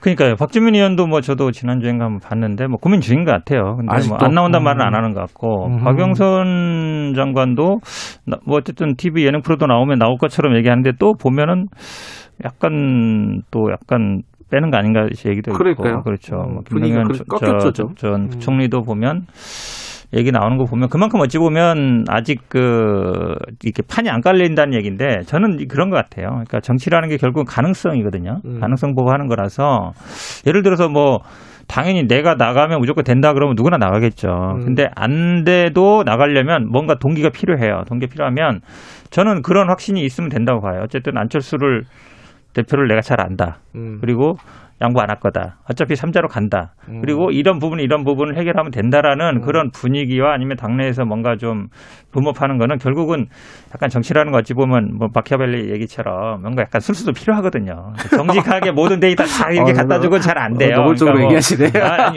왜냐하면 그렇지 않으면 누가 뛰어들겠어요. 예. 불리한 판에. 그래서 약간 그런 약간 좀 어떻든 어, 여러 가지 좀 방법이 좀 근데 필요한 것 같은데 이낙연 대표는 빨간불이면은 아까 말씀하신 듯이 제로섬이다 했잖아요. 이- 이재명 지금 지사가 그러면은 파란불이다 이렇게 봐야 되나요? 현재 시점, 보세요? 현재 시점 그렇죠. 흐름이 흐름이 좋으니까. 흐름은 좋다. 흐름은 현재 음. 시점으로서는 음. 왜냐하면 차이가 좀 많이 벌어져요. 조금 이낙연 대표 여권 내에서 음. 그러니까 40%가 좀 왔다 갔다 하는 건데 확장이 되는 건 아니지만 근데 이제 문제는 이낙연 이재명 지사도 갈 길이 멉니다. 뭐래요? 왜 뭐래요? 아니 왜냐면 이런 거예요. 그러니까 아까 제가 정계개편 말씀드렸는데 여당은 좀 야당에 비해서 폭은 작죠. 그러니까 음. 여당이 만약에 서울시장에서 이기면 그냥 그대로 쫙 가는 거고 현재대로 그게 아니라 여당이 졌다 서울 부산 다 넘어갔다라고 하면 여당 밑에서도 이제 그러면 대통령 레임덕 시작입니다. 음. 아 그렇죠. 대선 1년 앞두고 서울 부산 맨날 시작이라 그러는데 아니, 언제 그러니까 시작되는 거야 아니, 도대체? 선거라는 게 제일 중요하니까. 왜냐면 선, 선거에서 흐름이 꺾이는 네. 거면 그러면은 대통령 이제 레임덕 시작인 거고 네. 서울 부산 다 넘어가면 그러면 이제 민주당 내에서도 의원들의 살길 차는 거거든요. 다음 대선 어떻게 해야 되지? 친문 적자 후보를 다시 이거 이낙연 대표는 아웃이니까 친문 적자 후보를 다시 메이킹을 해야 되나? 음. 아니면 비문인 이재명 지사에게 힘을 줘야 되나? 여기서도 이명 지사, 이재명 지사 생- 선법 복잡하죠. 음. 이대로 그냥 밀고 가? 아니면 딴 생각해? 여러 가지가 흐름들이 있을 수 있어서 이재명 지- 지사도 갈 길이 이제 멀죠. 그러니까 당내 개파 갈등이라는 게 있는데 보수정당에서도 친박 비박 있었잖아요. 친이 친박. 그 친이 친박 친박 비박의 그 거리감보다 지금 민주당에서의 친문 당원들과 이재명 지사의 거리감이 저는 더 커 보여요. 아 그래요? 어. 아니 지금 보면 무슨 저 거기서 무슨 뭐 이- 이재명 지사 출당 뭐 일부 당원이긴 하지만 아. 당내 당원 투표했더니 무슨 뭐 압도적으로 출당. 근데 저는 이재명 지사가 출당될 만큼 뭐 잘못했는지 잘 모르겠는데 어쨌든 그 정도로 심리적인 거리감이 크다라는 거죠. 민주당 분열을 지금 어, 어, 말씀하시는 아니, 조장하는 발언에 대해서 어떻게 생각하십니까? 친이 친박은요 거의 뭐 공천 학살하면서 서로 못 죽여서 안달이었는데 지금 그런 정도 상황은 아닌데요. 어쨌든 얘기하는 거 보면 대선 국면은 우리 당이 유리한 것 같죠. 시선이 어쨌든 주자들이 있고 이러니까 결국은 아마 제3의 후보가 누가 나올 것이냐. 정세균, 뭐, 지금 임종석, 뭐, 박주민도 관심 있는 것 같은데, 여러분들이 아마 거- 노크를 두드릴 것 같은데, 결국은 판을 키우는 모양새는 저희 당에서는 불리하지 않다고 봅니다. 알겠습니다. 아, 안철수 대표 파란불, 이낙연 빨간불, 이낙연 대표 빨간불 어떻게 변할지 어, 다음 주에 좀 지켜보도록 하겠습니다. 여기까지 하죠. 고맙습니다. 네, 고맙습니다. 고맙습니다. 김태현 변호사님, 현근택 변호사님이었습니다. 지금 시각은 8시 47분입니다.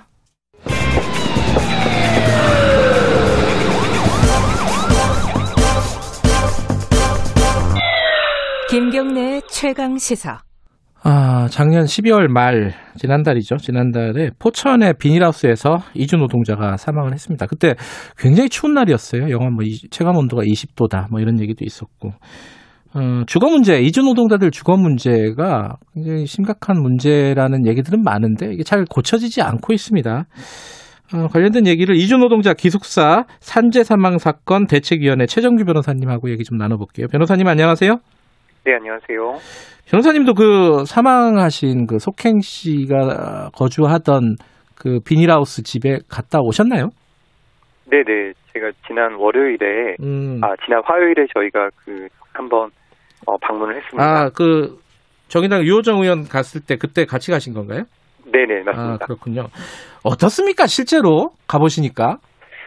네, 일단 뭐, 어, 저는 여러 차례 그, 뭐 숙소를, 다른 이제 숙소들을 방문했었는데요. 대부분 네네. 비슷합니다. 뭐, 이렇게, 수, 어, 비닐하우스가 농지에 수십 개가 있는데, 네. 그 가운데 이제 검정 차양막을 두른 비닐하우스, 음. 그것이 이제 기숙사인데요. 네. 그 기숙 비닐하우스 안에 이제 뭐 컨테이너든 아니면 샌드위치 패널로 가건물을 지은 형태죠. 음. 어, 이미 뭐 노동청에서 조사를 했는데 이제 뭐 화재 예방이라든지 화재 발생 시 어, 안전 조치 설비 같은 게 전혀 갖춰지지 않아 아, 굉장히 안전에 취약한 상태였고 또 어, 기숙사 내부 천장에 이제 곰팡이가 발견되는 등 이제 습기가 많은 장소에 아무래도 설치되, 설치가 되다 보니까 음흠. 어, 건강에도 굉장히 취약했구나. 뭐 춥고 안 춥고의 문제라기보다는 어, 상당히 참 주거 공간으로서는 굉장히. 안전과 건강에 취약해 보인 상황이었어요. 그게 저도 이게 뉴스 화면으로 보니까 야 저기 불나면 진짜 다 죽겠구나 이런 생각 들더라고요. 그리고 막 그 천장에 물 맺혀져 있는 거 결로 현상이고 그런 거 벌어진 거 보니까 야 이게 여기서 잠자는 게 쉽지는 않겠다. 그런데 거기서들 많이 잔다면서요. 농촌 그 이주 노동자들은 대부분 그런 이른바 기숙사에서 다들 잔다면서요. 네, 이 뭐 농촌이라는 게 기본적으로 어 아무래도 음, 도시와 좀 떨어져 있다 보니까 네. 이분들이 출퇴근을 뭐 직접 하기가 어렵지 않겠습니까? 대중교통을 음. 통해서 결국 어 농장주가 마련해 놓은 그런 숙소 결국 농지에 덩그러니 놓여져 있는 그 비닐하우스에서 네. 살아갈 수밖에 없는 상황이죠. 음. 그런데 그게 이게 그냥 상식적인 눈으로 보면 좀 불법 건축물 같아요. 근데 거기서 어, 노동자들이 거주를 해도 법적으로는 아무 문제 없는 겁니까? 뭐 있을 거 아니에요, 관련 법이. 네, 관련 법이 있죠. 예. 농지법도 있고 그리고 더 나아가서 건축법이 있죠. 예. 아무래도 여러 사람이 사는 곳이니까 이건 예. 다중 이용 시설로 구별이 되고 네. 건축법상 허가를 받아야 되는데 예. 허가를 받지 않은 건물들이 그냥 방치되어 있고 네. 결국 어, 고용노동부도 이런 어떤 가설 건축물 기숙사를 계속 허용해 줌으로 이런 피해들을 막아낼 수 없다고 저는 생각을 합니다. 그 고용노동부가 이런 아까 지금 말씀하신 가설 건축물을 허가해 주는 이유는 뭐예요? 어쩔 수 없다 이건가요?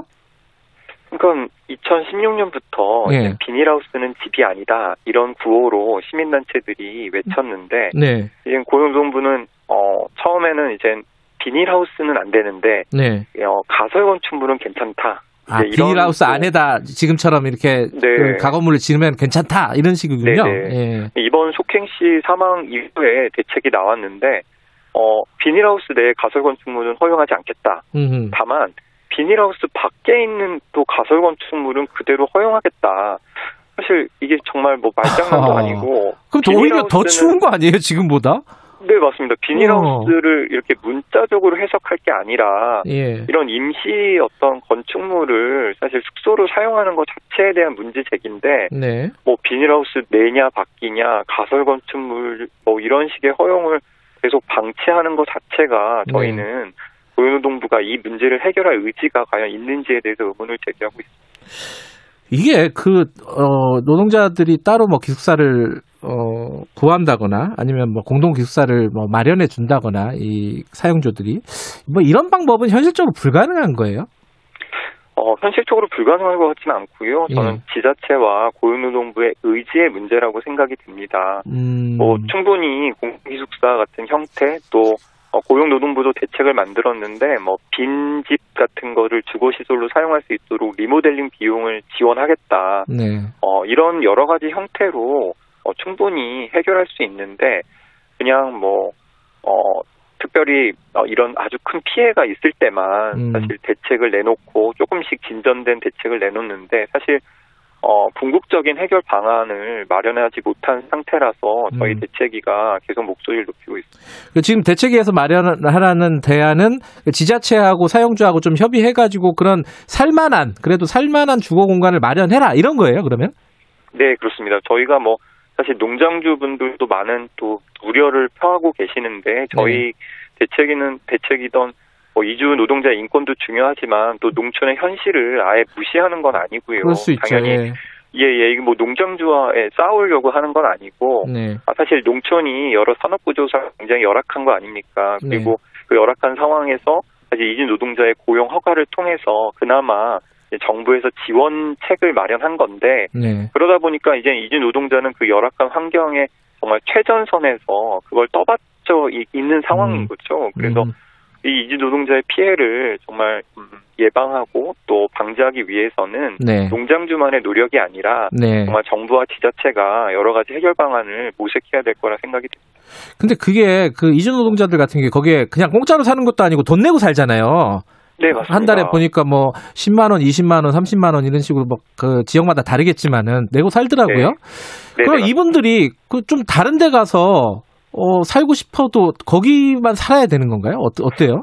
아니요, 아니요. 거기서 살 이유가 전혀 없죠. 제가 음. 쇼팽 씨의 음. 사망을 보고 저희 대체기가 가장 가슴 아파했던 게 사실 쇼팽 씨의 그 기숙사는 네. 어 농지는 사실 도농 복합적인 도시였기 때문에 걸어서 한 10분, 5분만 나와도 사실 어 원룸을 구할 수 있고 그러니까요. 원룸의 네. 가격이 월 30만 원 정도밖에 되지 않았습니다. 그럼 음. 결국 이분들 지금 뭐 한 달에 10만 원, 20만 원을 다섯 명이서 거의 100만 원을 냈다는데 음. 그 100만 원을 정말 모아서 어 정말 원룸을 구할 수 있었으면 정말 이런 문제를 방지할 수 있었을 텐데 아쉬운 건 사실 정보가 제대로 이분들한테 제공되기가 어렵고 또 더 나아가서 어 아무래도 그 건물주들이 이 외국인들에게 숙소를 이렇게 어, 월세 계약을 맺는 거에 대해서 상당히 부담을 많이 느낍니다. 왜냐하면 갑자기 연락이 두절된다든지 음. 연락이 잘 안 될 경우에 방을 빼기가 쉽지 않기 때문에 그래서 예. 더, 더더욱